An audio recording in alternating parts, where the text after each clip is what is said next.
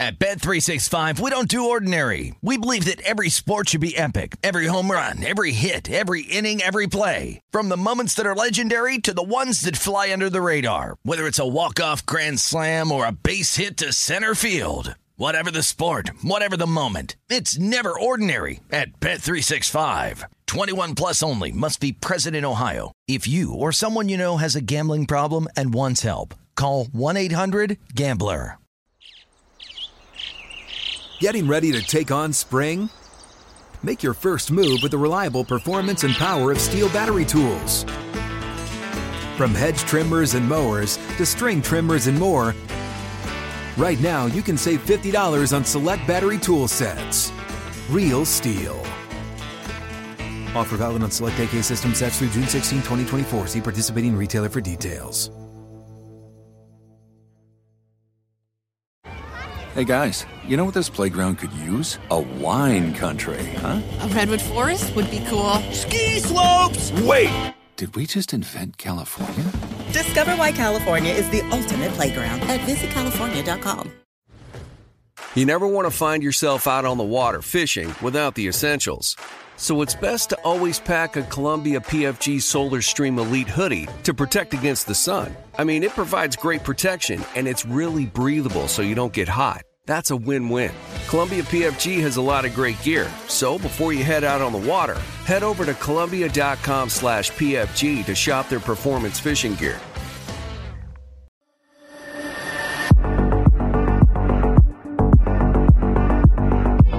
It's the Son of a Butch podcast. We come to you every Wednesday. This week's guest, Colt Knost. You've been seeing him on CBS. He's got his podcast, Subpar, um, and he's someone I've known for a long time. One of the good guys on on the PGA Tour. Um, I think one of the reasons why he's become so successful and become a fan favorite, um, and has people that hate on him on social media is because Colt is Colt. Um, if you like him, that's okay. If you don't like him, he doesn't care either. He's going to be who he is. Um, but someone who I really respect, not only as a broadcaster, but Colt was a hell of a player. Um, didn't have the big wins on the PGA Tour, um, obviously, that I think he would have wanted, but an unbelievable amateur career and, um, you know, certainly someone that I think is going to be around in the game of golf on the airwaves at CBS for a very, very long time. Uh, when I decided to do the podcast, he was somebody that um, I always wanted to get on, and, and we talked about it at the uh, U.S. Open out in L.A. I said, "Hey, will you come on?" We we our our stars aligned and our dates aligned, so um, I'm really excited. I think it's a great one. Lots of good things to say. Colt Knost, enjoy. Colt Knost joins the Son of a Butch podcast. I've never been on your podcast, Subpar, so I wanted to get you on mine first, Colt. Um, with all the craziness, we just craziness in golf. Um, we just had the third major. I figured who best to make sense of all this craziness than you. well, first off, it was great to catch up with you out at the U.S. Open. Got to spend some time with you and Dustin and AJ and Wink, and I miss you guys. Obviously, I know you're still working with some of the tour guys, but it's just not the same. I uh, always are some of my favorite people to catch up with when we're on the range out there. Uh, that that was a blast out in LA. You mentioned Dustin Johnson. I, I went through. He was on your Walker Cup team in 2007. Um, you guys won against Rory McIlroy, Danny Willett, um, Royal County Down, one of the iconic. Um, I'm just going to go through the list of the names on your Walker Cup team: Rickie Fowler, Billy Horschel, Dustin Johnson, Chris Kirk. Trip Kuehne, Jamie Lovemark, Jonathan Moore, Webb Simpson, Kyle Stanley. That was a stacked, stacked Walker Cup team. Yeah, that was so much fun. You know, we hadn't won over there in quite some time. So uh, heading over there, I I had never been over there and played golf. Was looking forward to it, and you know, to put on the red, white, and blue. I don't care what level you're at. It's something really special, and you know, to play alternate shot with your guy Dustin Johnson both days we had so much fun out there, man. He is he is one of the biggest characters. I'll tell you a quick story um, about your guy Dustin.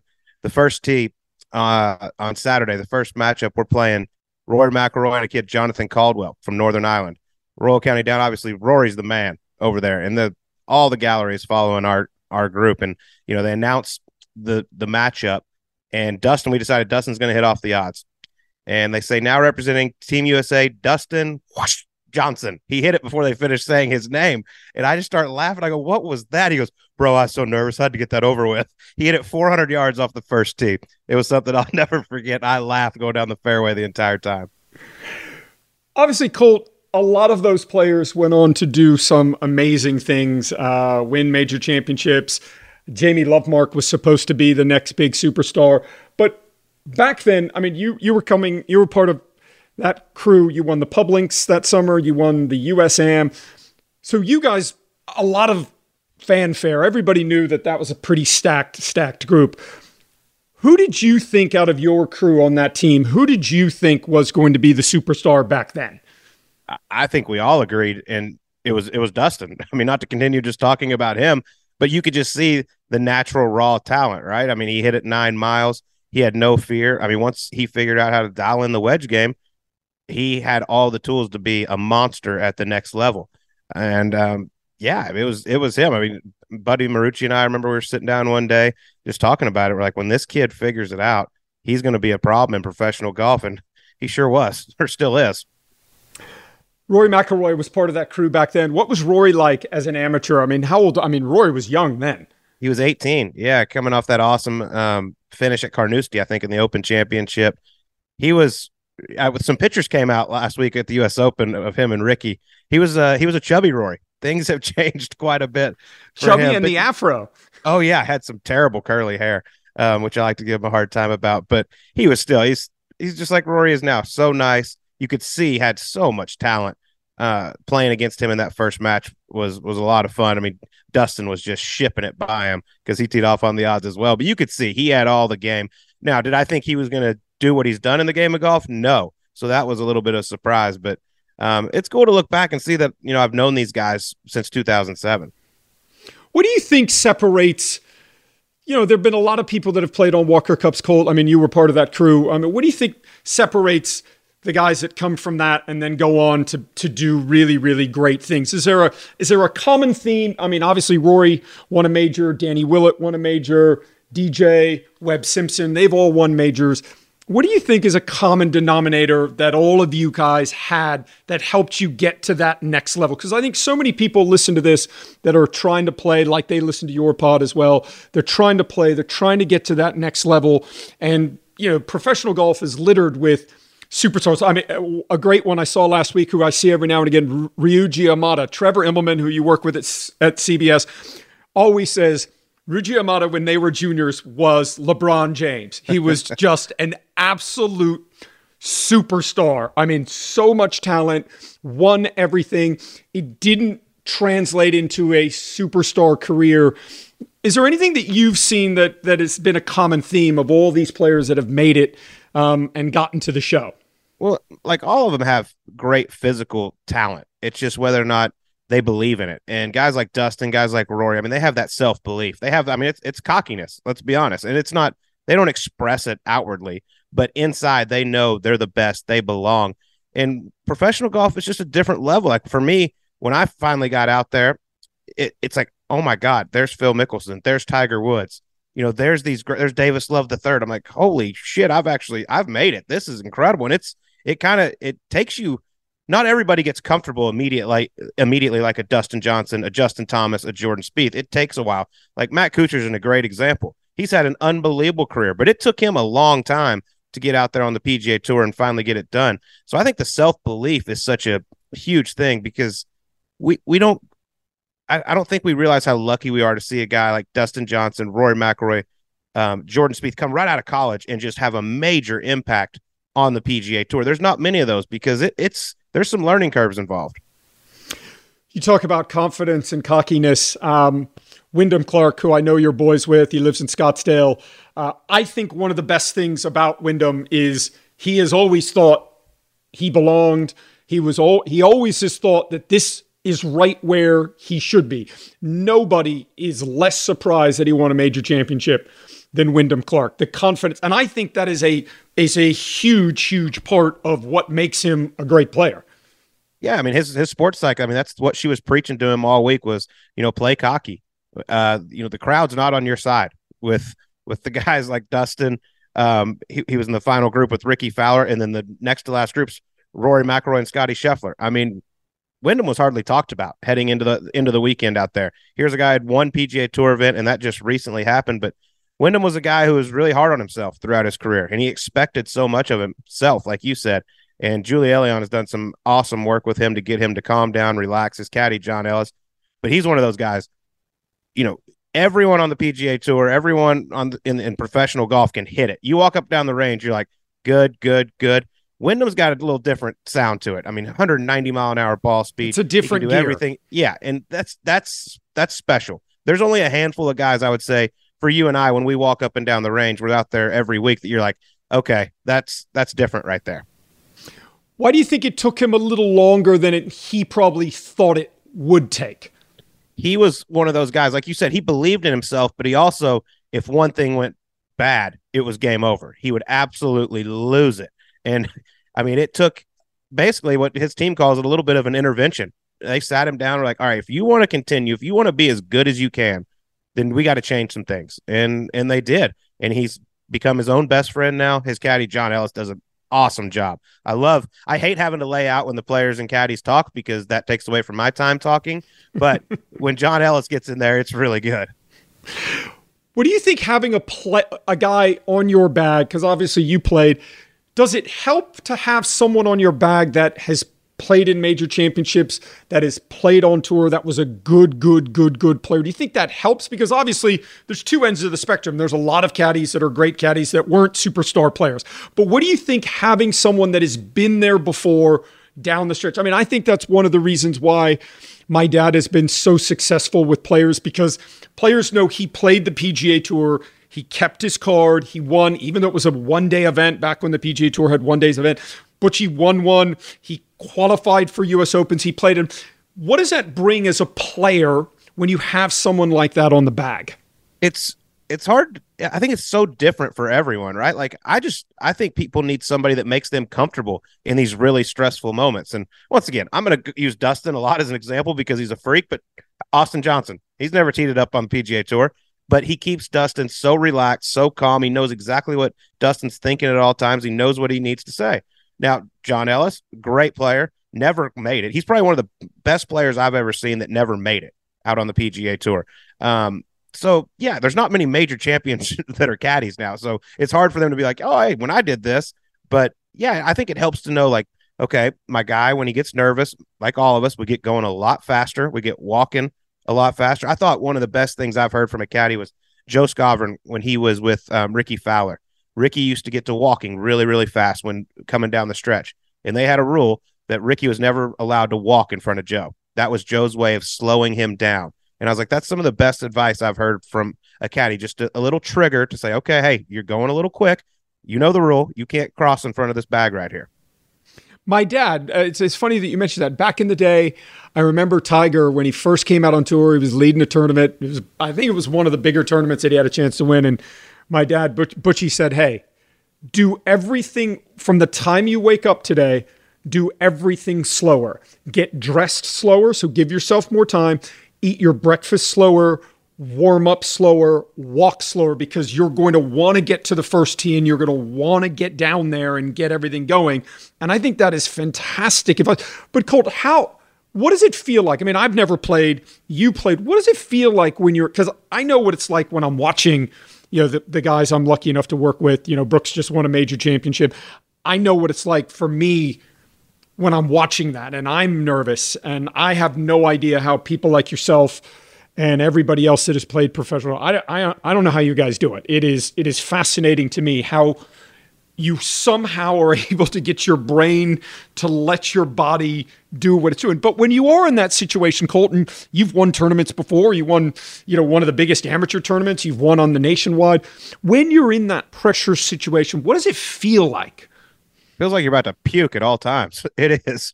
It's it's awesome slash awful. Like you hate the feeling because I mean, you know, it's, it's no fun to puke, but at the same time, you know, this is what I worked my entire life for is to get in this moment and have a chance to win.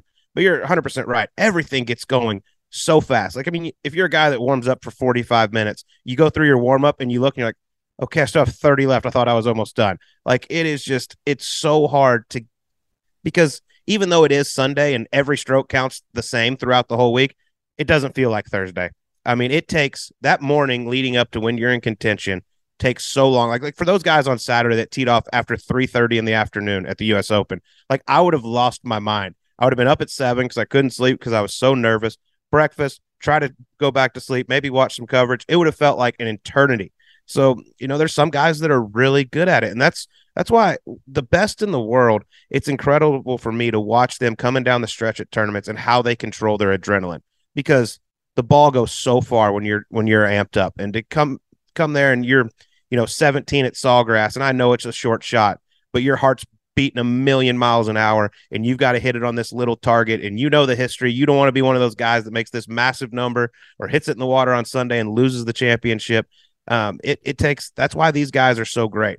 I use justin thomas as you know it's a shot that never gets talked about but if you go back to the pga championship at tulsa the year before last they go to the playoff first hole's a par five he was forced to lay up. He had 72 yards off a downslope to a rock hard green, and he just took this long, beautiful, slow swing controlled it in there, put some zip on it, and hit it to like six feet. And I was like, that was very impressive. And people don't realize how good that was because he could have easily just gassed that one over the bunker and probably been tournament over. Wanted to take a moment and thank our partners at Rapsodo.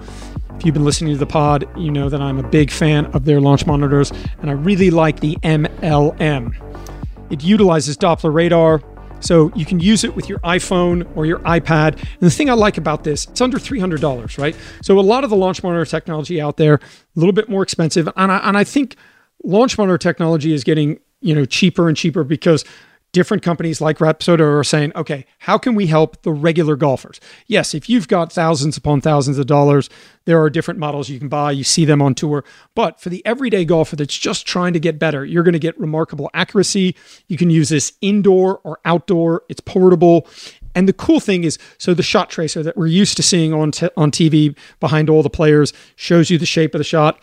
The MLM has that, has performance combines. And again, as I mentioned earlier, under $300. I, I, I, just think if you're trying to get better at your golf, having this type of technology for this price allows you to look at a lot of the same numbers that the best players in the world are looking at. So obviously, I work with players that are winning majors, winning tournaments, play all over the world. But when I'm not on tour, I work with regular everyday golfers and I'm always trying to figure out ways that they can get better. And I think for under $300, you can use it with your iPhone. It doesn't really take that much to set up. It's simple to use, and you're going to get really, really good feedback and you're going to understand your numbers better. They've reacted my promo code just for listeners. Use promo code CH3 for $50 off the MLM plus the Premier Membership Bundle. The membership unlocks combines as well as session insights slow motion replay, and video storage up to 10,000 videos. So, again, the promo code is CH3 for $50 off the MLM launch monitor, plus the premium membership bundle. Rapsodo is making fantastic products. I'm a huge fan. Check them out, they can help you with your game. Have you been surprised in your new role as on course for CBS, which I think you're doing a great job. One of the things I think you're doing a great job with Colt is because you're part of this modern generation and you're part of this new generation. I think you and Trevor and Amanda, you guys, there's some new blood in in in television now.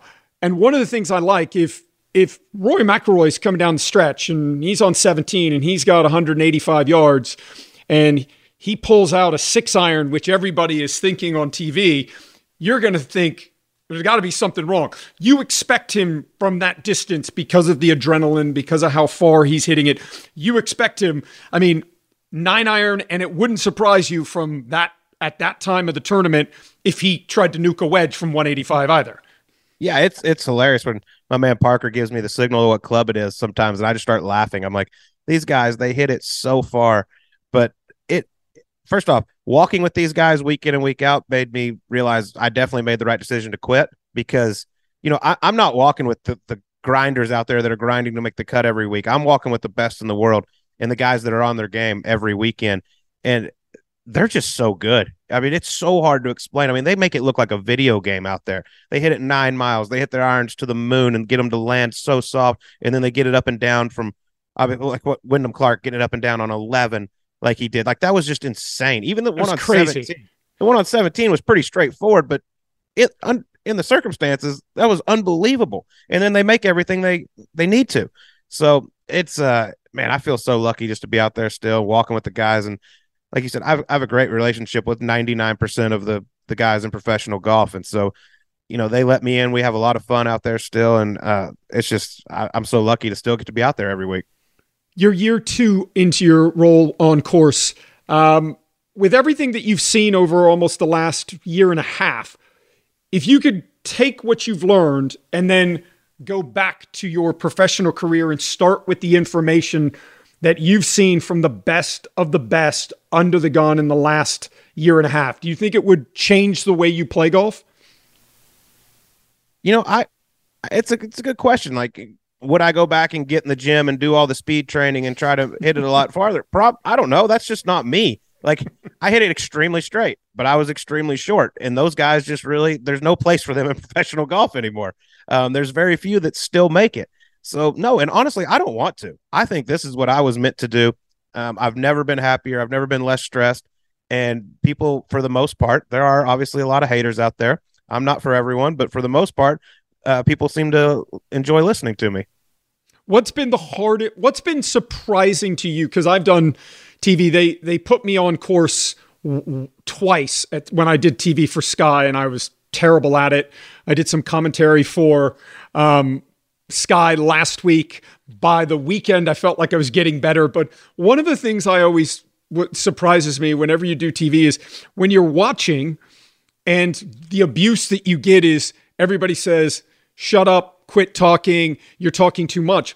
But when you're actually doing TV, it's amazing how little time you really have to say anything. Oh, it's unbelievable. I was, uh, especially as an on course guy, because I mean, it, you th- they throw it down there, you get to give information, and then boom, it's on to the next shot. But at the same time, they're like, "Oh, tell us a story." I'm like, "Well, I can't tell a story in five, six seconds." But yeah, you. And one thing I have noticed is a lot more people chime in on social media. Some good, but you do recognize the positive. There are a lot of people out there that shut up. I'm the worst thing they've ever heard on TV. That's fine. That's their opinion. Hit hit the mute button. But you mentioned like you don't realize how fast it goes. I did the Sirius XM coverage at the US Open and I was the lead analyst and I got I mean it's radio, so you get to talk just nonstop. It was fantastic. That's I had so much fun you, doing it. Yeah. I didn't want to shut up. I was like, this is great. We can talk over the shot. Just keep on rolling. It's been um we're three majors in now. Jon Rahm wins the Masters. Brooks wins the PGA. Now Wyndham Clark wins the U.S. Open. Which one of those wins um, have been the most impressive to you? I mean, they're all three extremely impressive. Obviously, Wyndham, it's a life changer. Jon Rahm, Brooks Koepka, they're meant to win majors. Um, Jon's was impressive at the Masters because of the wave he was in. He had to play in those terrible conditions that one morning and to go out there and do it. I mean, when everyone else was just falling apart. And then Brooks, I mean, you know, eventually I'm sure we're going to get into this whole LIV thing, which that's what kind of what it, I get it. It is what it is. I, I said going into Augusta, and no one listens to me or anything about that, and, and they don't have to. That's fine. But when he, Brooks won in Orlando, I said a healthy Brooks Koepka is a problem in major championships. He is just you know, talking to other guys, talking to the, some of the best in the world, they are blown away by what Brooks does in in major championships. It is truly unbelievable. And when I what I saw in Orlando, it looked like the knee was great. Everything. I mean, obviously, I know everyone on his team. Sounded like everything was great. I said I would not surprise me one bit if he's a factor at Augusta. He was obviously a huge factor. Finishes second, and then he goes to the PGA, and I got to walk with him on Saturday. Him and Bryson, and he just put on a clinic and he just ran away from that field. And I, don't know, you know way more about it than I do, but I and I don't think he'll ever share the secret. I know he broke down that one time about why he thinks major championships are easier to win, but it's just so impressive that he puts himself up there every single time. And then, of course, I go out and I pick him at LA Country Club, and he he plays horrible for him and finishes 17th. So I'll, I'll take that one. At one time, you both shared the same agent, Blake Smith, who's also um, um, Scotty Scheffler's agent. When you look at Brooks, I mean, you know him well. You've spent a lot of time around him. You, you obviously we know the mental strength and the that that extra thing that he has. But when you look at Brooks's game, what do you like about it, and what do you what what impresses you, and what you've known him for a long time, and what have you seen over the course of the last ten years about how his game has evolved? Nothing bothers him. Like, I mean, he wants the biggest moment possible. He wants all the lights to be on him. Um, and I just love how he just gets up there and he just sends it. He does not hold back one bit. Him and Ricky Elliott, they're two of the I mean, they make decisions faster than anybody in the game, which which I love. And also he has no weaknesses. Um, and you can see it in his eyes. I mean, he is a man on the on a mission. He's a he's an athlete. Like I said, he loves the stage and he goes out there and he performs. I mean, I, I know it bothered him a lot what happened at Augusta on Sunday, how he let that one get away. And he said it'll never happen again. And it only took a few weeks for him to to prove that statement right. I think one of the things, and, and you you've seen it up close. Um, I think one of the things that just changed a lot about Brooks is I don't think he gets nearly enough credit for how good he is from 150 and in. He yeah. can really hit. I mean, obviously, to me, Justin Thomas is the best in the game, and it isn't even close with regards to wedge wedge shots, off speed wedge shots, controlling trajectory, controlling the spin. But Brooks is sneaky good in the ability to flight and hit that kind of no spin one bouncer that just kind of stays in the area that he needs to to stay. I think that's a part of his game that has gotten better. And then I think he's very underrated the work that he's done with Pete Cowan. Brooks' short game is is is pretty legit as well. It really is. And I mean, if you look at his major championship record again, I believe going into last week he was he had 18 top 10s and 36 majors. Five of those are wins, obviously. But how many of those were he actually healthy? I mean, there's six, seven, eight of those where he was he was not 100% Brooks Koepka. So you can kind of throw those out the window. And, and so when you break it down, you're looking at around 65% he puts himself in contention at major championships. And then there was the ones early in his career where he definitely didn't have the skill that he does now. So you, you got to give him credit about his major championship record. It is it is truly something special. And when other players text you and you're and tell you how amazing how amazed they are of how good he is during those championships, it's something truly special. You live in Scottsdale. Jon Rahm lives out there. You can make an argument, Colt. I, I, I wonder how Jon Rahm doesn't win every week. I mean, that is how good he is. Um, I've had his coach, Dave Phillips from the Titleist Performance Institute, on the pod um, in the past. Um, we've talked about it. It, it. He is so good. You, I'm sure you probably see him a lot in Scottsdale and play and stuff. He doesn't have any weaknesses, in my opinion. So what impresses you about him as a player from a technique and ball striking standpoint? It just looks like the same shot every single time. Like with the driver, he sets up down the left, hits that just hard fade. Um, he's really good at changing trajectories, which I don't think everyone is. And then his iron game. I mean, the ball just barely curves, if anything. He just throws darts at all times. But he's another guy like Brooks. He's got that killer instinct. It doesn't matter if you're Sunday of a major championship or Tuesday at Whisper Rock or Silverleaf and he's playing for 50 bucks, he wants to absolutely kill you. Oh, and- Pat Perez says he throws more clubs at home when he hits a bad shot. Pat says he has to, when they play at Silverleaf, he says if they're playing for money, at least three times around, he's got to go into the middle of the desert and go get his driver, yeah. go get an iron, go get the putter, because he just flings it because he gets so mad at home. It is hilarious. It's great. And when we play now, he has to give me two aside. And so when I par my stroke hole and let him know that that's four for three, that really gets the Spaniard fired up. Wyndham Clark, um, a, I mean, it was a dominant, impressive performance, as you mentioned. Scotty Scheffler, Rickie, Rory. How how good can he be, Colt? And is he now somebody that we are going to start seeing in major championships for the next five years, like we see the you know Scotty and DJ and Cam Smith and all these other great players. Is Wyndham now? Do you think he's going to be that guy now? It, it'll be interesting to see how good he can get. You know, when he was in contention at Quail Hollow earlier this year, I said on CBS, I said, you know, in my opinion, this guy's underachieved in his career. He, he was ranked 80th in the world, hadn't won yet. Like I, I just I see all the tools, and I think he's a top 20 player in the world. And of course, the, the haters on social media absolutely abused me for that and said he hadn't done anything to show that. And I'm just like, listen, I get to see these guys every single week. And when you play with Wyndham Clark, you're impressed. That's all I know. So if he ever believes, if he ever realizes how good he is, I think he's going to be really good in this game. Now, the major championship happened faster than I thought it would. He's up to 13th in the world. I'm with a lot of people on this. The world rankings are absolutely ridiculous. So I don't know. I don't know how much I look into that. But here's a guy. He's going to be on the Ryder Cup team this year. Um, you know, his confidence is going to continue to grow. Can he be a multiple time major champion? Yeah. Could he go the rest of his career and only win one? Sure. That's how good everyone out there is. I mean, if you would have told me at the start of Sergio Garcia's career he'd have one major championship, what would you have said? You're out of your mind. yeah, you when he came out, you would have thought he would have at least three or four. Yeah, it's that's just how hard it is to win, and I think that's just another tip of the cap to Brooks to have five in this era is really special. Rory McIlroy, uh, one shot back. Where are we with Rory? Um, he hasn't won a major in nine years. I, to me, there's there's about three or four guys that you can make an argument for. Jon Rahm being one of them. Um, Brooks, DJ.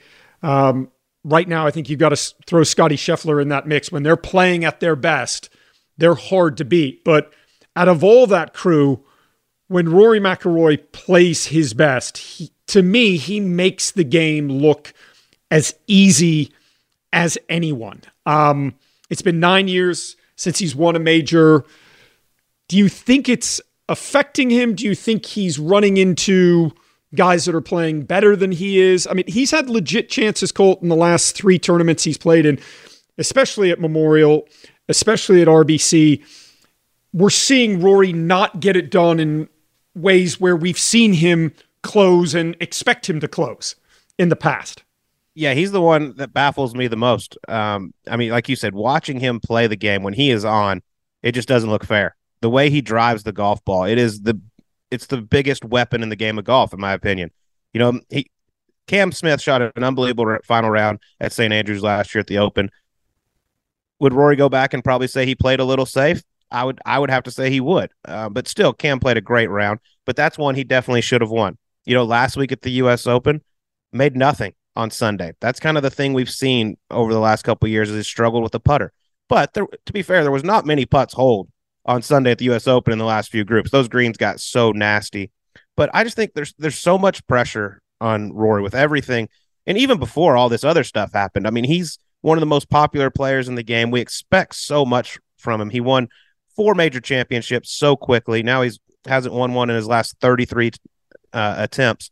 But he's just that guy. Every single time a major comes around, it's like, is this going to be the week? Is this going to be the week? He went to the Masters this year early got a lot of work in, felt like he was ready, went out, missed the cut, and I know it took a lot out of him. Um, but it's just there isn't think, Colt. There isn't a golf course on this planet that is designed better for Rory McIlroy than Augusta National. It is. I mean, if you could draw up a golf course to suit every element of his game, his ability to turn the golf ball from right to left, his ability. I mean, he can hit it as high prob I mean the only person that I've seen hit it that high with mid to long irons was Tiger in the day. Yeah. Rory can hit a four iron that looks like a like a 60 degree lob wedge that just goes straight up and lands straight down. Augusta to me is the perfect place for him to win every single year because of the way his game is. Why do you think?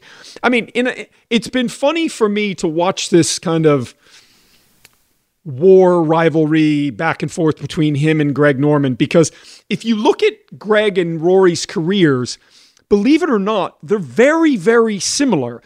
Number one, they are the dominant players of their era. Mm-hmm. They dominate by the driver. Everyone thinks they're underachieving relative to the talent they've got. You know, Roy's won four majors. Everybody thinks he should have won 10. Greg's won two. Everybody thinks he should have won more. Um, they've kind of they've won all over the world. They both have the same type of private jet. I mean, it's been interesting. They both haven't been able to get it done at Augusta National, which again, Greg's game in his prime, you couldn't find a better golf course for Greg Norman. Yeah, for Rory, obviously he had the he had the lead going into the second nine there you know, six, seven, eight years ago, and he had the disaster when he snap hooked it on 10 and it went into the cabins over there. And that obviously, I think, left some scar tissue. But starting to look at Augusta National more and more with Rory, yeah, off the tee, absolutely perfect. Long par threes, no problem. But you know, being out there, he when he drives a good, he has so many short irons. And that is the one weakness in his game, in my opinion. When things get a little off, is he hits some really poor short irons and wedges. And at Augusta National, the sections you have to hit it into are so small. And so when he misses, he leaves himself in a really bad spot. That's the only thing I can think of of why he struggles there. Because for the last decade, I've always been like, okay, I don't understand how he doesn't win here every single time as well. But when I started breaking it down a little more, I'm like, okay, that kind of makes sense. If you miss the bowl here on seven or um, well, 17, like you can get in a spot where you're in a lot of trouble. But I, I just don't understand how, but when his career is over, he doesn't have at least one green jacket. Yeah, I mean, you would think of, and and there are there are players, Colt as you know. I mean, now that you're working at, at you know, you work at Augusta National, you, you're, I mean, it's such a privilege to to be a part of that broadcast. There are players that everybody knows will be unbelievable Masters champions, right? And I think Rory McIlroy, to me, out of everybody in the game, for him to don a green jacket, it, he would be an amazing ambassador for that tournament. Oh, 100%. Um, I think he's going to get it done at some point, but at the end of the day, it is it is so tough to win out there. I, I think he puts so much pressure on himself going into that week. Obviously, he needs it for the career Grand Slam. He needs it to shut everybody up about him not being able to finish it off there. Um, you know, he the year before last when Scottie Scheffler won, he had the amazing final round. He hold the bunker shot on 18. Um, it finished second, but he was never really close. I mean, he was that bunker shot got him within four or five.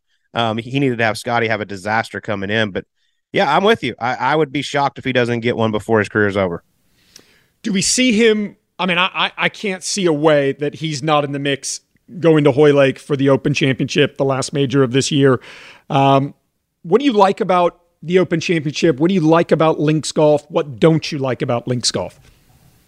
Well, the only thing I didn't like about links golf is when you got on the wrong side of the wave because you know it's just that's the it's an awesome thing about that tournament how everyone tees off number one, but you, there are just some years where if you teed off in a certain wave, you had no chance of winning. Um, that's the only thing that is bad about it. Other than that, the Open Championship might be the greatest tournament in golf. I mean, those fans over there, they get it. Um, you get to play on some of the most historic golf courses. The scene coming up 18 is the best in golf. Uh, you know, that massive horseshoe grandstand, the big yellow scoreboard. When the, 2019, when Shane Lowry won, I mean, was there a better scene in the game of golf? Him coming through the crowd, knowing it was over in his home country, arms in the air. That, that was just cool, man. I get goosebumps just thinking about Shane going through there and then just absolutely putting the claret jug through torture for two years. I like that. Um, you've got a fan. You're, you're part of the CBS broadcast team. One of my close close friends. Uh, one of my boys, Trevor Immelman's part of your team now. Um, you've got Jim Nantz, who just, I mean, the guy is just as a broadcaster.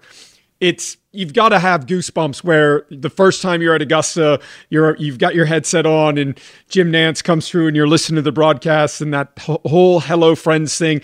I mean, to work with the crew that you've got it, has got to be pretty cool for you because you and and I think the relationship that you and Amanda now have, that kind of cool moment that you guys had at Waste Management. Um, and I mentioned this. I think you're part of this new breed of golf, but you've got so many veterans on your team at CBS. What's the experience been like for you, and and what have you really really liked about it? Well, first off, like this was never a plan of mine in my life was to be a broadcaster. I had no idea that this would ever happen. I'll still never forget when I got the call from CBS about doing a couple of events. I was like, yeah, I, I guess. I mean, I got nothing else to do. I'll give it a try. And it has been such an awesome experience. Like you said, Jim Nantz. I mean, Jim Nantz has been with CBS since 1985. That's the year I was born. So I've listened to him my entire life. And now the fact that I work alongside him and he sends it down and asks me a question, it, it seriously is a pinch me moment every single. It's not just Augusta, it's everywhere. Um, the first time he ever did it was the PGA Championship at Kiawah Island. That was my first real CBS event, and I was just like, "Oh my god, this just happened." It is, uh, it's really cool. But you know, the relationship with Amanda, you got to give our producer Sellers Shy a lot of credit for that idea to put that set on 16 at um, Waste Management, and then to have Sam Ryder make a hole in one. It's like couldn't have drawn it up any better. Um, Trevor, you know, him and I have a great relationship. I had a great relationship with Nick as well, but you know, Trevor and I are a little closer in age. Um, we love talking golf. We love having fun. Uh, Frank Nobilo is my guy. I mean, we we just absolutely abuse each other out there. Finchy, one of the best to ever do it. He's been out there forever. And then you have Dottie and Mark as well, who have been so great to me and, and taught me so many things because I had no idea what the hell I was doing. And they've been great mentors to me. But, you know, like I said earlier, I, I know I'm not for everyone. Um, I'm one of the youngest to ever do this, do this role in, in professional golf. And I want to make it fun. It's it's a show. It's supposed to be entertaining what the guys are doing out there that you're watching, that's the serious stuff. I think I, I know when it's time to be serious, but at the end of the day, like I want people to be entertained. I want them to be like, okay, what is Colt going to say next? I mean, you look at the most successful shows in sports right now. There's two, in my opinion. Pat McAfee, who just says whatever the hell he wants, and he has one of the biggest shows on the planet. And then NBA on TNT with Charles, Kenny, Shaq, and Ernie. I mean, I don't even I don't even really like the NBA, but I tune in to listen to that because they are so funny, they're so loose, and that's what people want to hear. And I'm just trying to bring more of that to golf. At Bet365, we don't do ordinary. We believe that every sport should be epic. Every home run, every hit, every inning, every play. From the moments that are legendary to the ones that fly under the radar. See for yourself when you sign up today and get $150 in bonus bets when you bet just $5. Whatever the sport, whatever the moment, it's never ordinary at Bet365. 21 plus only must be present in Ohio. If you or someone you know has a gambling problem and wants help, call 1-800-GAMBLER. Terms and conditions apply. Getting ready to take on spring? Make your first move with the reliable performance and power of STIHL battery tools. From hedge trimmers and mowers to string trimmers and more, right now you can save $50 on select battery tool sets. Real STIHL. Offer valid on select AK system sets through June 16, 2024. See participating retailer for details. Hey guys, you know what this playground could use? A wine country, huh? A redwood forest would be cool. Ski slopes! Wait! Did we just invent California? Discover why California is the ultimate playground at visitcalifornia.com. It always takes me a little bit when I'm on TV to try and not sound like I'm trying to be on TV because that's really, really hard. And I think it is hard to kind of find your voice, find your own personality when you're on TV. Because, like you said, we've all watched broadcast television forever, we've all watched golf forever. And I think you came in, I think one of the reasons why you've been successful and why, you know, some people don't like it is you kind of take the approach that I think you always kind of talk about what's happening in golf like we would be talking about what somebody's doing on the range minus the fact that you can't swear on on yeah. you know regular TV but I think one of the things I like about what you there was this I can't remember where we were but I was watching you I think we were at Congaree a couple of years ago and you were on course and you were going back and forth and you were talking to Nick and you asked Nick a question and he didn't answer it and live on air you went well okay then and I thought it was just perfect. And I thought of all the people, you know, I mean, you've got to call him. I mean, do you call him Sir Nick or do you call him Nick? No, absolutely not. I always called him Nick. I was like, I'm not calling you Sir. I know that's your title. Said, my dad said the same thing last. He was doing, um, he did Sky, and, and Nick was doing Sky at, at, at Augusta. And my dad said, "Man, I'm not calling this guy Sir." No, no chance. absolutely not. No, but like I mean, like you said, one of the best pieces of advice I got was from the longtime legendary producer at CBS, Lance Barrow. And I first got to know him. He would always come out to Whisper Octor and Phoenix Open and want to come in and hang out. And I would sit with him at lunch occasionally. And you know, you know how I am. I talk to everyone that walks in the door, hold court, whatever it is. And he goes, "This is what I want you to be on TV." He goes, "I want the whis- person sitting at the lunch table at Whisper Rock to be that on CBS." And I'm like, I actually think I was like, "That's hard to do." And then finally, I started getting a lot more comfortable and just realizing, you know what, I'm gonna I'm going to talk just the way I am. Like, you know, Trevor and I go back and forth. We take jabs at each other all the time. I always congratulate him on finishing runner up at the President's Cup. Um, it's it's just it's it's supposed to be fun. Like I get I wake up every day so excited to go to work, and I never want to lose that. Um, in a in a in a world today where you have to be so careful with what you say because I mean you can get canceled at any moment if you offend anyone. That's the only thing that terrifies me a little bit, but man, I'm just going to let it all hang out. Like I, I want to enjoy this as long as I can. And when, when I'm all finished with this career, I, I hopefully go down as one of the best to ever do it. Do you think that we need this in golf? That we need the broadcast to maybe change a little bit from what it has been? And you mentioned that you know Sellers Shy put you and Amanda on the 16th hole at Waste Management. I mean, all of the stuff happening there. Do you think that the broadcast needs to change to bring in new viewers? Yeah, I mean, we want to get younger, right? You want to get younger viewers, and I have all kinds of opinions. I've only done this for a couple years, and so I don't know if anybody would listen to me. Um, but I get it. In a day where everyone wants, they want to see more shots, more shots, more shots. That's fine, but golf's boring, and we need to tell more about these guys. And even if we just show Brooks Koepka hit a shot, and I've got a great story about Brooks Koepka that takes longer than six seconds, even if it goes into the next shot, like I don't understand why I can't continue to say it because it's relevant at the time. Like that's not taking away from Scottie Scheffler hitting seven iron from 180 on the next hole. If he holds it, well, that's just really bad luck for me that I was talking over it. But yeah, I think I think the broadcast does need to change a little bit. I think it needs to be looser. Um, I think there needs to be, you know, they they always say, I mean, you you listen to what the public says. They want more shots, but they want more information on the guys. Well, that's pretty damn hard to do. Um, you know, in in my role, I'm I'm out there on the range every day talking with you guys. I get some great stuff. I know what I can use and I know what I can't use. And I think the the viewer at home would be fascinated to hear some of the stuff that those guys share with me. Yeah, no, I think that one of the things, uh, you know, it's it's it's a fine line because you know you're down there, and I always think that those of us that are not doing TV and there for the tournaments and stuff, if you are going to say something, I think those of us as coaches, as caddies, and you know, I can't speak for players, but I'm guessing they're the same.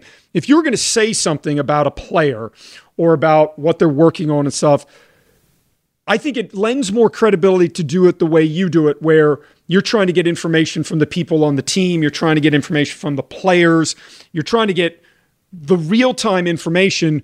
Whereas, you know, Brandel has always taken more of the Peter Alliss mold. He doesn't want to get friendly with the players. He doesn't want to come to the range. He doesn't want to. It's he he doesn't want to have his view skewed by other information. How do you balance that? Because I do think that if you are going to talk, you need to talk from a position of strength. You need to talk from a position of knowledge.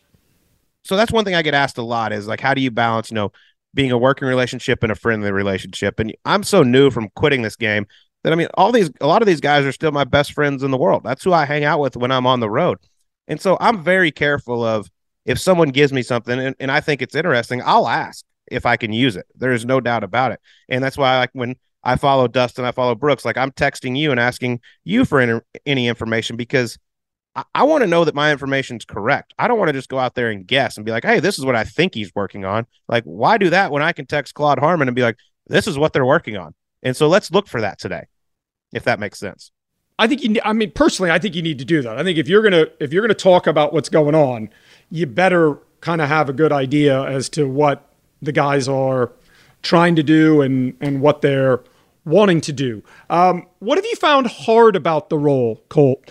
Um, anything that you found ho- hard because it looks like it's all really really easy to you. You know, ever since I got to go down on the ground, it's it's felt pretty easy for the most part. Um, you know, I, I still you know, do all my homework and everything. But I think the thing you go back to is, you know, just you never want to cross that line.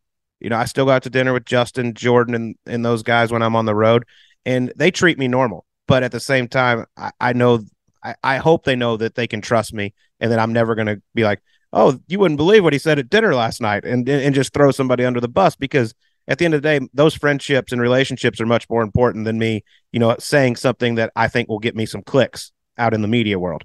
Um, that that's that's my number one thing. But for the most part, everything's been great, man. The guys are great, great to me. I mean, like I said, going to the range at the U.S. Open, you know, I'm always going to be out there. I'm going to be seen. Whether they want to talk to me, that's up to them. But I'm not shy to go up, say hi, good luck, and then if a conversation breaks out, it's great. And I think that just helps me do my job better. You know, I don't know if I help them relax at all or not, but you know, there's times when Rickie on Saturday, I'll never forget, went up and him and his him and his caddy who I've known forever. We started talking, and his caddy Ricky Romano is a member at Mesa Country Club here in Scottsdale. And I said, you know, I got to play Mesa Country Club for the first time the other day. And it just turned into this conversation. Rickie, mid warm up, turned around. He's like, Oh, what'd you think? All this. He goes, uh, Tell me more about it. And I could see Sam McNaughton just staring at me like, Go away. And I'm like, Dude, he started this conversation. I'm just sitting here. Please don't kill me. Um, but man, yeah, everything's been so great. Like, CBS is like, when we're talking about schedule and everything, I was like, Look, guys, I'll work every week. I, I really do. I love it that much. It is so much fun to go out there and it's crazy now to get recognized more for this than when I actually played out there on the PGA Tour. We couldn't have you on, Colt, without asking um, your opinion on all the craziness um, of the last two weeks. Um, the supposed merger between the PIF and the PGA Tour and LIV. Did you did you see this coming? Did you did you did you think it would happen?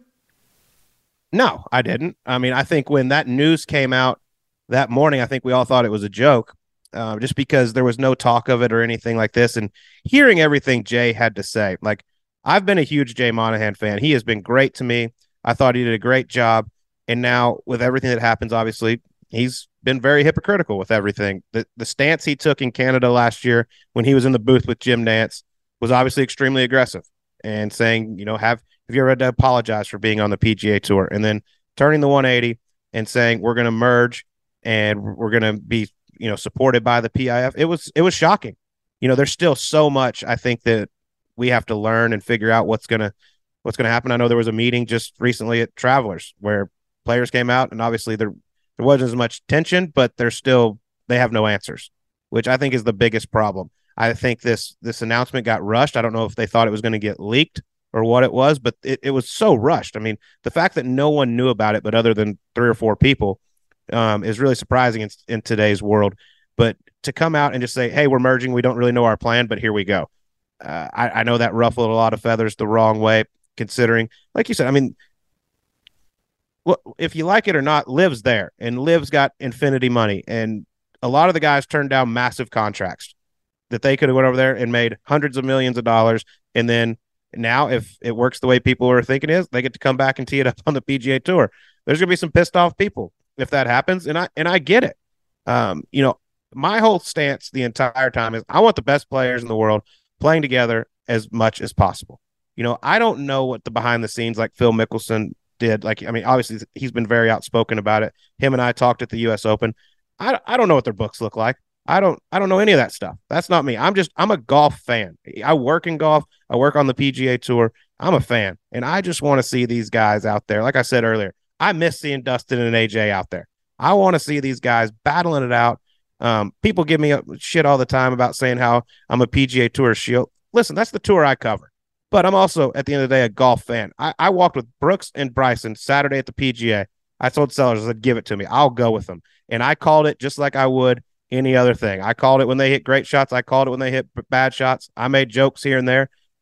That, that I did my job and I will always do my job. But if someone asks me my opinion, I'm also going to give it. And I just think it, it sucks in today's world when you give an opinion and someone disagrees of it, they think you're the biggest scum on the on the planet. Like like you and I are friends. We we don't agree about everything, but we're still friends. Like what's wrong with that? We disagree on things all the time. But at the end of the day, we can go share a beer and dinner and still get along great. Um pre the announcement, did you I mean obviously being a did you watch any of the LIV stuff? Did you watch any of the tournaments? I've watched I don't watch every single round, but I at some point in the week I have tuned in and watched a part part of it. Um, listen, there, there's a lot of great players out there. Am I the biggest fan of the format? No. Do I? Okay, like so so having watched it, are there things that you like about it and things that you don't like about LIV? Well, I not like the, the pol- not the political stuff, but yeah, the the actual way that the tournaments and the format and the way the broadcast looks? Is there anything that you've gone, oh, okay, I don't mind that, and then there's things you've gone, no, I don't like that.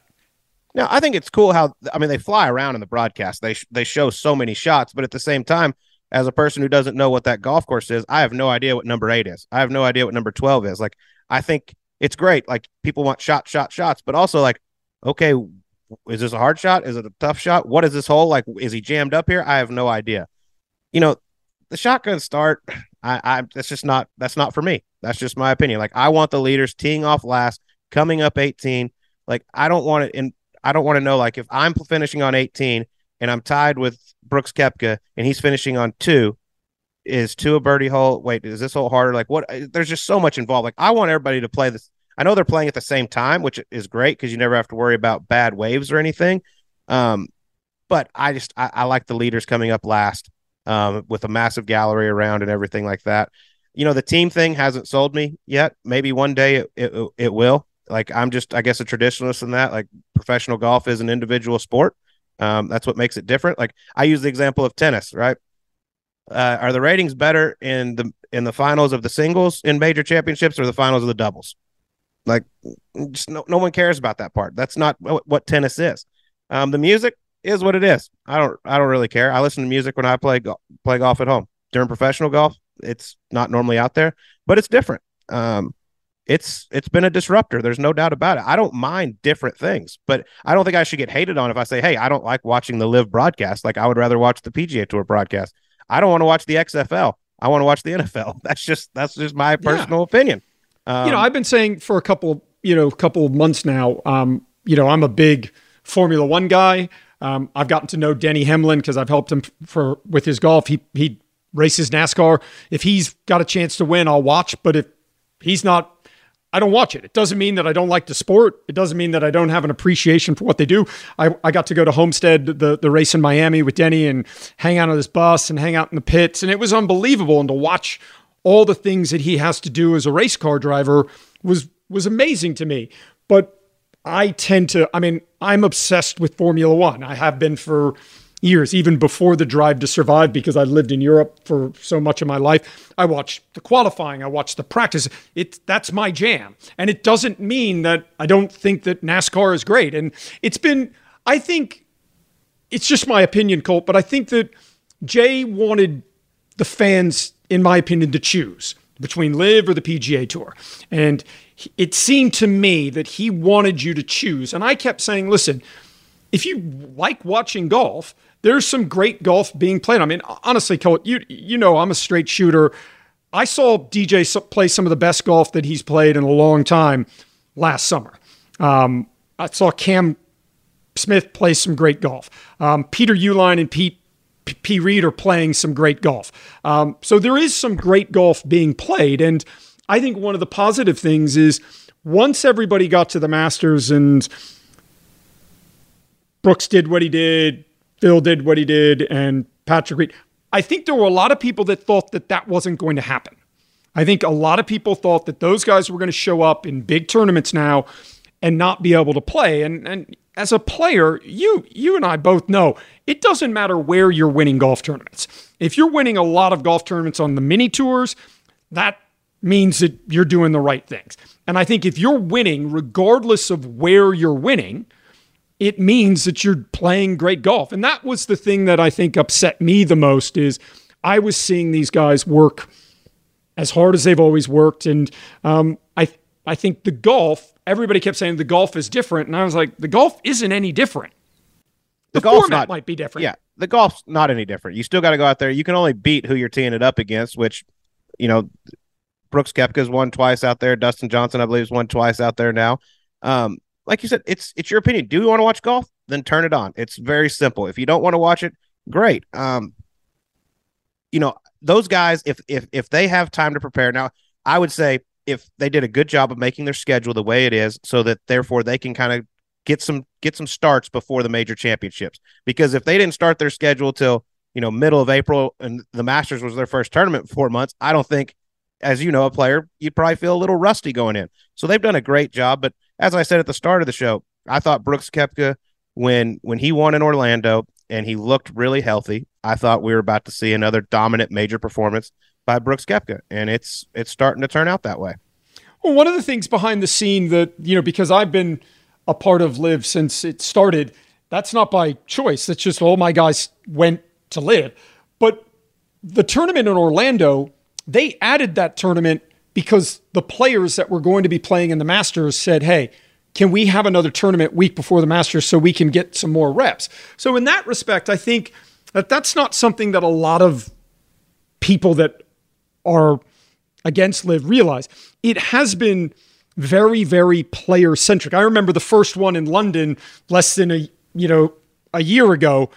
It finished on Saturday so that they could get everybody that was playing in the US Open. Everybody could either leave Saturday night or Sunday and get to the US Open because we were in London. So in that respect, I think they they've done some cool things. Do you think Colt that LIV coming about has made some positive change. I mean, one of the positive changes that I think coming about is, I mean, last year, if you before LIV London, if somebody would have told you, hey, there's going to be a pathway for college golfers now to immediately get onto the Korn Ferry.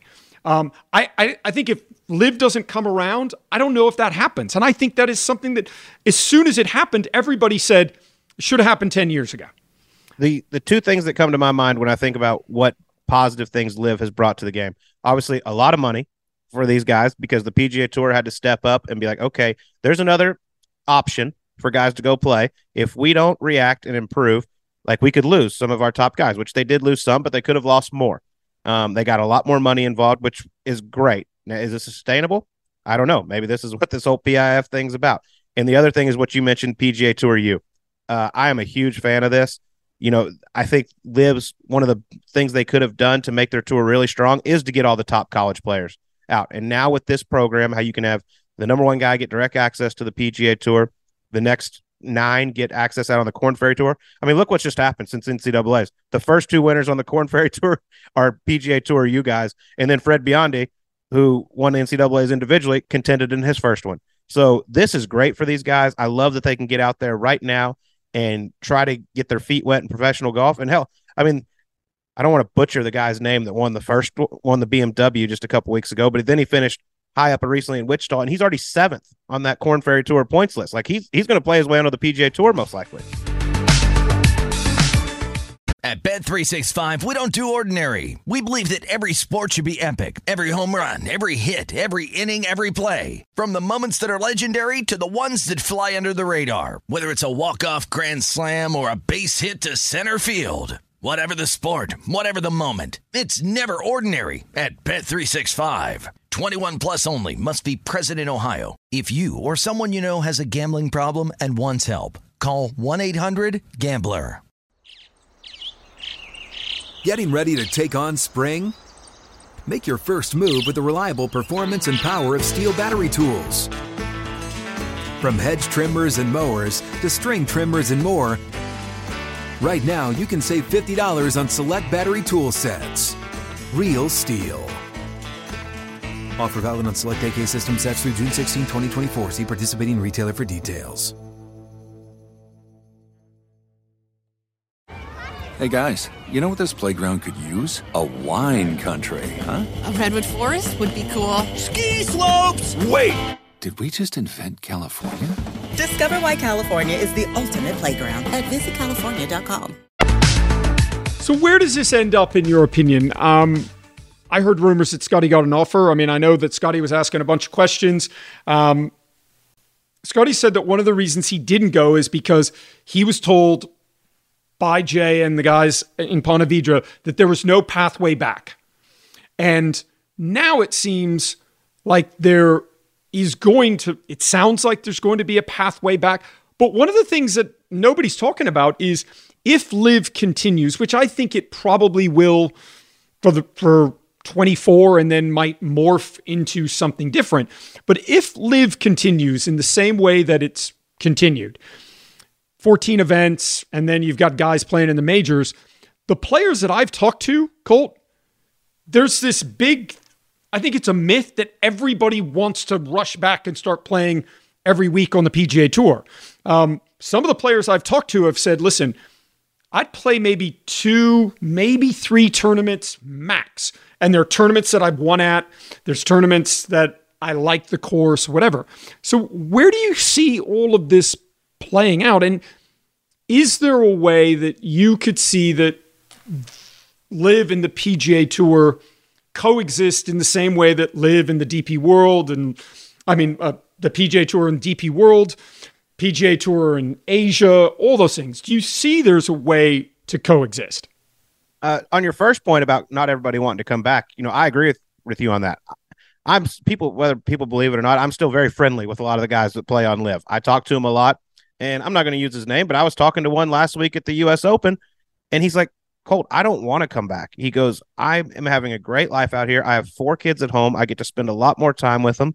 I was like, dude, I respect that. That is perfectly fine. Like, at least you're owning up to it. The problem I had at the start was when everybody complained about how they don't want to play this many events. They can go do this.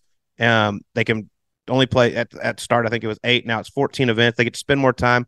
But then all of a sudden they're fighting to play more tournaments. And I'm like, okay, well, which one is it? Do you want to play a lot of tournaments or do you not want to play a lot of tournaments? So for that guy, like I, I totally get it. You know, is there going to be a pathway back? I, I don't know. I don't know what the whole thing, what's going to come of this. Obviously, Yasir is going to have a big say in everything. I mean, he's the money behind this. The the PGA Tour says, you know, they've agreed that they're going to stay in control. So there's just so many. Like I don't understand. In my opinion, I don't understand why the guy with all the money who's putting it up is going to have no say. But you listen to Jimmy Dunne, you listen to Jay Monahan. Now, take Jay Monahan's word for what it's worth right now. I mean, people are like, hey, he's lied once. Why wouldn't he lie again? So I, I get that. Jimmy Dunne has been very outspoken, and he's the one who's given us the most information of anyone. And so if things go the way Jimmy says, yes, there will be a pathway back. And one day, you know, I just I want I want the best in the world to be there. We got to figure out a lot of things. We got to figure out the world rankings because there's there's guys that live that their ranking has fallen so far that they're not going to be in the majors, and that sucks. Like Bryson should be in the majors, Patrick Reed should be in the majors. Obviously, Brooks is going to be in the majors, Dustin is going to be in them. But there's some Taylor Gooch. Like what happened to him at the U.S. Open, I I disagreed with. Um, I flat out said like he he qualified. I get it. It was quali- he qualified through a PGA Tour category, but that was wrong to take that away from his. And then you've got Mike, and then you've got Mike Whan from the USGA coming out in the middle of that controversy saying, "I re- I don't care about the quality of the field." I was just like, dude, what are you doing? What are you? What, how are you? How are you running the USGA? And you've got the US Open, it's one of the four majors, and you are actually on record saying you don't care about the quality of the field. I just could. I just couldn't believe that comment. Yeah, sometimes the mouth moves faster than the brain, and I have a feeling he probably was like, "Oh, I shouldn't have said that. That's not very good at a major championship or ever." But my biggest thing is like, I just it's we got to sit back and just see what happens because we don't know enough. We're all just speculating what's going to happen. You know, I, I hate the division in golf. I, I hate that some people are over there and some other people are over here. Like I, I want as whether it's twelve events, fourteen events a year, the best players in the world because for the PGA Tour, just on their side, like the designated events have gone so well. They have been so exciting. We've had incredible leaderboards. We've had the random, you know, long shot coming up and contending against the guys. Um, Nick Taylor I, comes to mind at Phoenix, and now he won. Kurt Kitayama at Bay Hill, yeah, great Kurt Kitayama, exactly. I mean, there's some of these guys, and that's why. I mean, I disagree with a lot of the PGA Tours doing. I love the money. This limited field, no cut thing, I I hate. It's terrible. I, I, I like the way things are. I like the openness of the PGA Tour, being able to qualify and get in the mix, and having a, a guy that you've never heard of, or at least the average golf fan has never heard of, up there competing with Rory McIlroy, Jordan Spieth on a Sunday. Yeah, it's um, it's interesting times. Do you does Jay survive? I mean, if you're on the PGA Tour and you listen to what Jay said, you listen to probably what Jay was telling you, what Jay was telling your agent, what Jay was telling everybody on your team. Stay loyal. There's no pathway back. The PGA Tour is the place to be. And then 9 11, human rights, all of that. So if you were still playing, would you be saying, I mean, I talked to a player at the Grove Sunday before we went out to the US Open who is currently still playing on tour. And he said, I'll never believe anything anyone from Ponte Vedra, from the PJ Tour, or Jay Monahan tells me again. I will never believe that. This is this is a player that has won tournaments. He has won. He's had a great career, and he said, "Listen, it's just going to be hard for me moving forward to believe them." So, where do they go, and how do they try and get the players' confidence back? Yeah, I think that's the big question. Is because I mean, everything took a 180 with that announcement. And, you know, for for the average guy, like, listen, they might have gotten a small LIV offer, whatever it is. Like, the big guys are the ones who turned down all the money and said, trust us, stay with us. You know, if you leave, you can't come back, all this. And then all of a sudden, boom, it flips. Yeah, I'd have a hard time trusting that guy. you know, especially another thing he kept saying throughout this whole time is it's the players tour, right? I'm I just there to run it. I go through the players. The, this is the players tour. Well, you just made this decision without talking to any players. So therefore, that puts a lot of doubt in the leadership. Now, can they swim out of it? Yeah, I probably think they can. Honestly, having Jimmy Dunne involved, which he's so close to a lot of the players, I think can can help a lot. But they got a lot of work to do. They have so much work to do to get these the trust back in these players. Does he survive? Man, I don't know. I don't even know how the hell. I don't know if the players can come together and vote him off. I don't know how any of that works. I was never on the PAC or any of that, so I'm not sure how that process goes. But I just know they have a, a lot of work ahead of them. Nobody, player, caddy, agent, manufacturer, broadcast partner, reporter, nobody knows anything. Then it comes out the Jays come down with some, you know, health issues. Nobody knows any information about that. When you're part of LIV and you come back to the PGA Tour ecosystem, all you do is get questions about LIV. And after the Masters, when all the guys went back to the next LIV event and got back into the LIV ecosystem, everybody that didn't go to the Masters, all the players, all the caddies, all the everybody was asking us, okay, what was it like?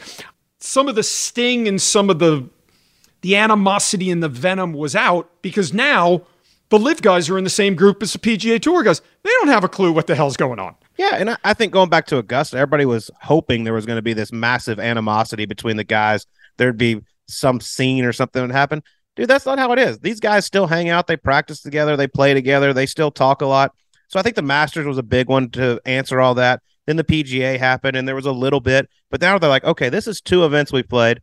There's been no issues. Like we don't need to talk about it this week. And I think at the US Open is that range was down there and it was kind of secluded. There was no gallery members down there or anything. So guys could just sit down there and muck it up if they wanted, talk about whatever they wanted, talk about sports, like and just show that like, hey, we're still friends. Like this is no big deal. He he made a choice to go over here and play golf. I don't hate him for it. He made a hundred something million dollars. Good for him. Why wouldn't you take that? But you know what? Now he's here this week. We can hang out like old times. I mean, Gary Woodland, who's one of my best friends in the world, played both of his practice rounds with Brooks and Dustin. Like there's there's none of that between these guys. I just think there's uh, some players that are very frustrated with the fact that they got told one thing about going over there, and now it looks like it might go the other way. But we're just gonna have to sit back and wait and see. Lastly, your podcast subpar with your cohort Drew Stoltz. Um, have you been surprised by the popularity, and uh, what have you liked about doing it? I really have. Yeah, when when golf.com came to us, I don't know how long ago it was, and said, "Would you be interested in doing this?" We're like, "Yeah, we'll try it and see what happens." And it's it's gone way different than I thought it would. You know, obviously we have a great relationship with so many of the guys, but just the success of it. I mean, when I'm going up and down fairways, people yelling birdie juice and who's on the pod next and all this, it's great. It's I love that people are tuned in and listening to it and I have so much fun. I mean, I don't know how you feel about doing it, but it's just for for me, like I just want these guys to come in and feel like there's no microphone. It's just three dudes or two dudes and a and a great LPGA golfer sitting down and just chopping it up and having a good time and showing that you know what everyone here is just a human and we can we can have fun. We can talk about other things. But yes, I, I'm very surprised um, of how well it's gone. But it's been a it's been a blast. I mean, you've got a studio. I'm doing this from my kitchen. I mean, I've never felt more kind of you know insignificant and and inferior to you with your big studio and all that. I'm doing this all on the fly. I've got shit propped up here. The cameras are going off. You don't have any of that problem, Colt. Yeah, I think you're doing just fine. I wouldn't stress too much about it. Listen, I appreciate you uh, coming on the pod. If you ever need me to come on, you know, subpar. Oh, we'll do it. Um, but are you coming over for the British? I am not. So uh, NBC has that, so I'll be off, and I'm actually gonna have two weeks off, which I haven't felt like I've done it forever. So a little downtime, and then uh, we we roll through the playoffs, and then I'm gonna just take a little break. I need I need some sleep. I'm having too much fun. Well, I think you're doing a great job, and continued success. Thanks, Claude. I really appreciate it, man. So that was Colt Knost, and listen, you're going to get opinions from Colt, and, and that's why I like him. But I, I do think that what Colt said is is something that that that I think is really important. Listen, um, Colt is a big PGA Tour guy, and rightly so. He played on the PGA Tour. He broadcasts for CBS. They broadcast the PGA Tour.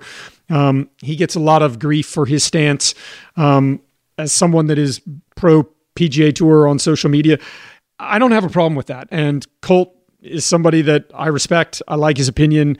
I like the fact that he has opinions. We don't always see eye to eye, but he's certainly not somebody that I'm not going to talk to because um, we don't see eye to eye on what's going on with LIV. Um, I think he's informed. Um, I think he is thoughtful in what he says, and I think there is an irreverence about what he says and his takes and opinions, and that's what I like, and that's why I think he's doing great on TV because he says things that a lot of people are thinking, and he also says things that people say, "Man, I can't believe he said that." And to me, that's what makes great TV. So, thank him for coming on. If you don't listen to his uh, podcast, Subpar, check it out. Um, he's got some great guests, and they've got some great shows, and um, they're doing great stuff over there. He and his partner Drew Stoltz. If you don't listen, check it out keep checking out Son of a Butch. Um, we're going to keep getting some really, really good guests. Um, one more major coming up, and um, lots and lots to talk about in the coming weeks and the coming month. Subscribe wherever you get your podcast. Son of a Butch comes to you every Wednesday. We will see you next week. At Bet365, we don't do ordinary. We believe that every sport should be epic. Every home run, every hit, every inning, every play. From the moments that are legendary to the ones that fly under the radar. See for yourself when you sign up today and get $150 in bonus bets when you bet just $5. Whatever the sport, whatever the moment, it's never ordinary at Bet365. 21 plus only must be present in Ohio. If you or someone you know has a gambling problem and wants help, call 1-800-GAMBLER. Terms and conditions apply.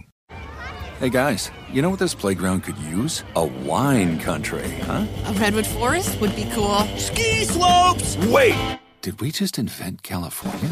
Discover why California is the ultimate playground at visitcalifornia.com. Good sleep should come naturally, and with the new Natural Hybrid mattress, it can. A collaboration between Leesa and West Elm, the Natural Hybrid is expertly crafted from natural latex, natural wool, and certified safe foams to elevate your sleep sanctuary and support a greener tomorrow. Plus, every purchase helps fuel Leesa's work with shelters and those in need. Don't put off a good night's sleep any longer. Get a Leesa mattress today for a sound sleep tonight. Visit leesa.com slash iHeart. That's L-E-E-S-A dot com slash iHeart.